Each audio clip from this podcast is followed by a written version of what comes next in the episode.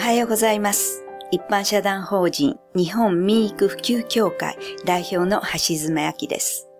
先週に引き続き、今回もリズム睡眠呼吸メディカルケアクリニック院長の白浜隆太郎先生にお越しいただきました。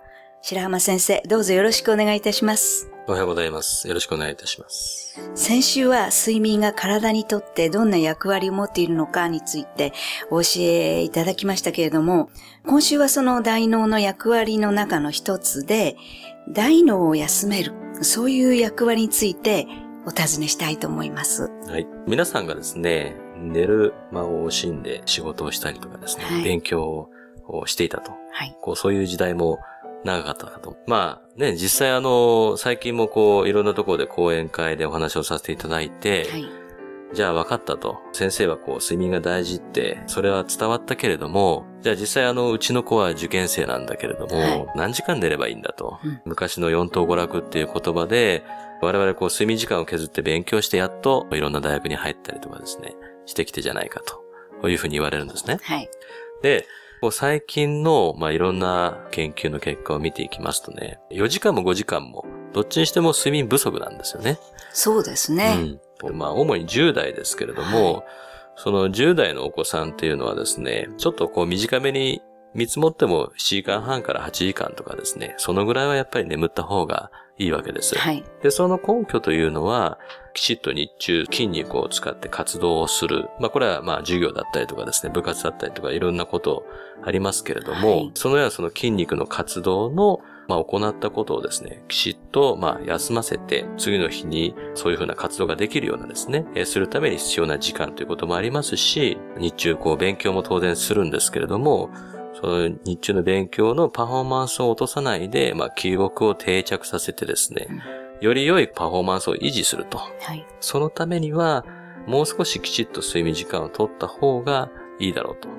なので、睡眠の役割っていうのの一つに、しっかり脳を休ませるということがあるわけです。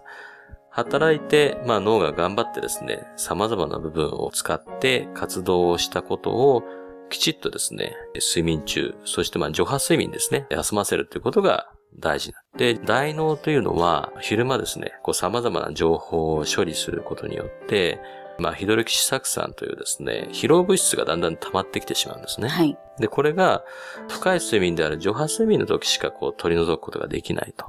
つまり、こう睡眠不足が続いてしまってですね、十分にこう、まあ徐波睡眠が取れてないと、深く眠れてないという状況になると、この、まあ余計な物質がですね、大脳にこう残っていってしまうんですよね。で、そうすると、集中力が落ちてしまうとか、まあ想像力が落ちてしまうとかですね。はいまあ論理的にこう物事を組み立てるというですね、論理的な思考力というものが、まあ低下してしまうとか、あとやる気なくなっちゃう。はい。まあ我々こう、だんだんこう、年を取ってくるとですね、はい知識はあるんだけど、はいやる気が出ない。そうですね。なかなかそれで集中力も出ないです集中力も出ないねで。すねはい。大人に関しても、ちょっとやる気出ないな、集中力続かないなっていうことは、結局ですね、社会生活されてるそのサラリーマン、ビジネスマンの方からすると、自己評価がこう下がってしまったりとかですね、そういうところまでがですね、あの、繋がってきてしまうんですね。そうですね。はい自分で自己評価が下がると、うんますますパフォーマンスも落ちるというか。そうですね。うん。はい。あの、やる気も出なくなってくると。はい悪循環に。悪循環になはってくる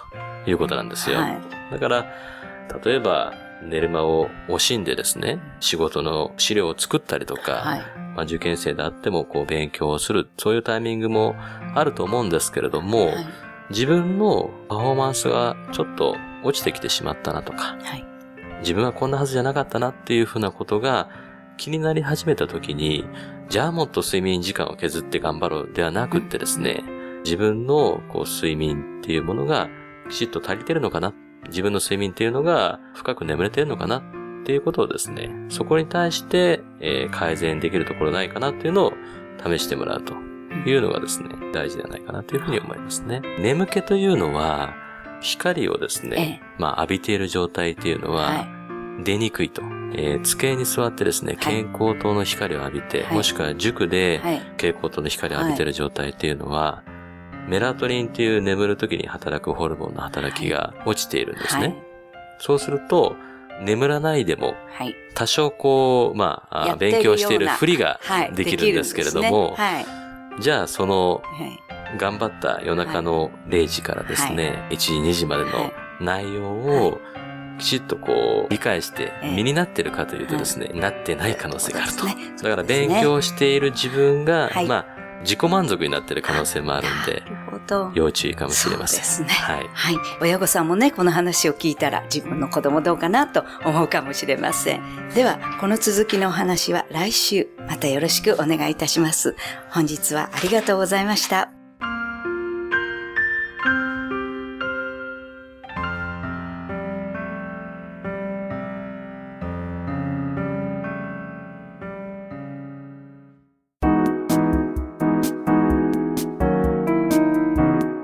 ここでパシーマファンクラブのコーナーです。このコーナーではキルトケットのパシーマをご愛用の方からのお便りを紹介します。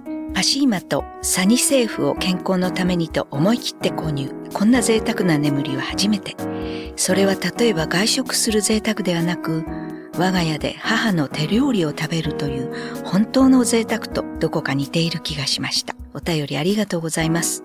パシーマの社長、架橋さんからは、なるほど。素晴らしい贅沢ですね。ありがとうございます。というコメントをいただきました。次のお便りです。嫁いだ娘が冷え性でお嫁に行く時に持たせました。嫁ぎ先も購入し始めています。冬も掛け布団が泳いでいかなくて助かります。お便りありがとうございます。パシーマの社長、架橋さんからは、羽布団は軽いので普通は泳いじゃうんですよね。朝起きたら体の上にないことがしばしば。そして戻ってこない。パシーマの上に重ねると泳がないのです。というコメントをいただきました。以上、パシーマファンクラブのコーナーでした。パシーマ免疫力は深い眠りからくるまれて眠るとすっごく優しい肌触りで気軽に洗えて清潔だし使ってみたらわかるから抜群の吸水性と肌触りガーゼと脱脂綿のキルトケットパッシーマ詳しくはフリーダイヤル0120-28-8410 0120-28-8410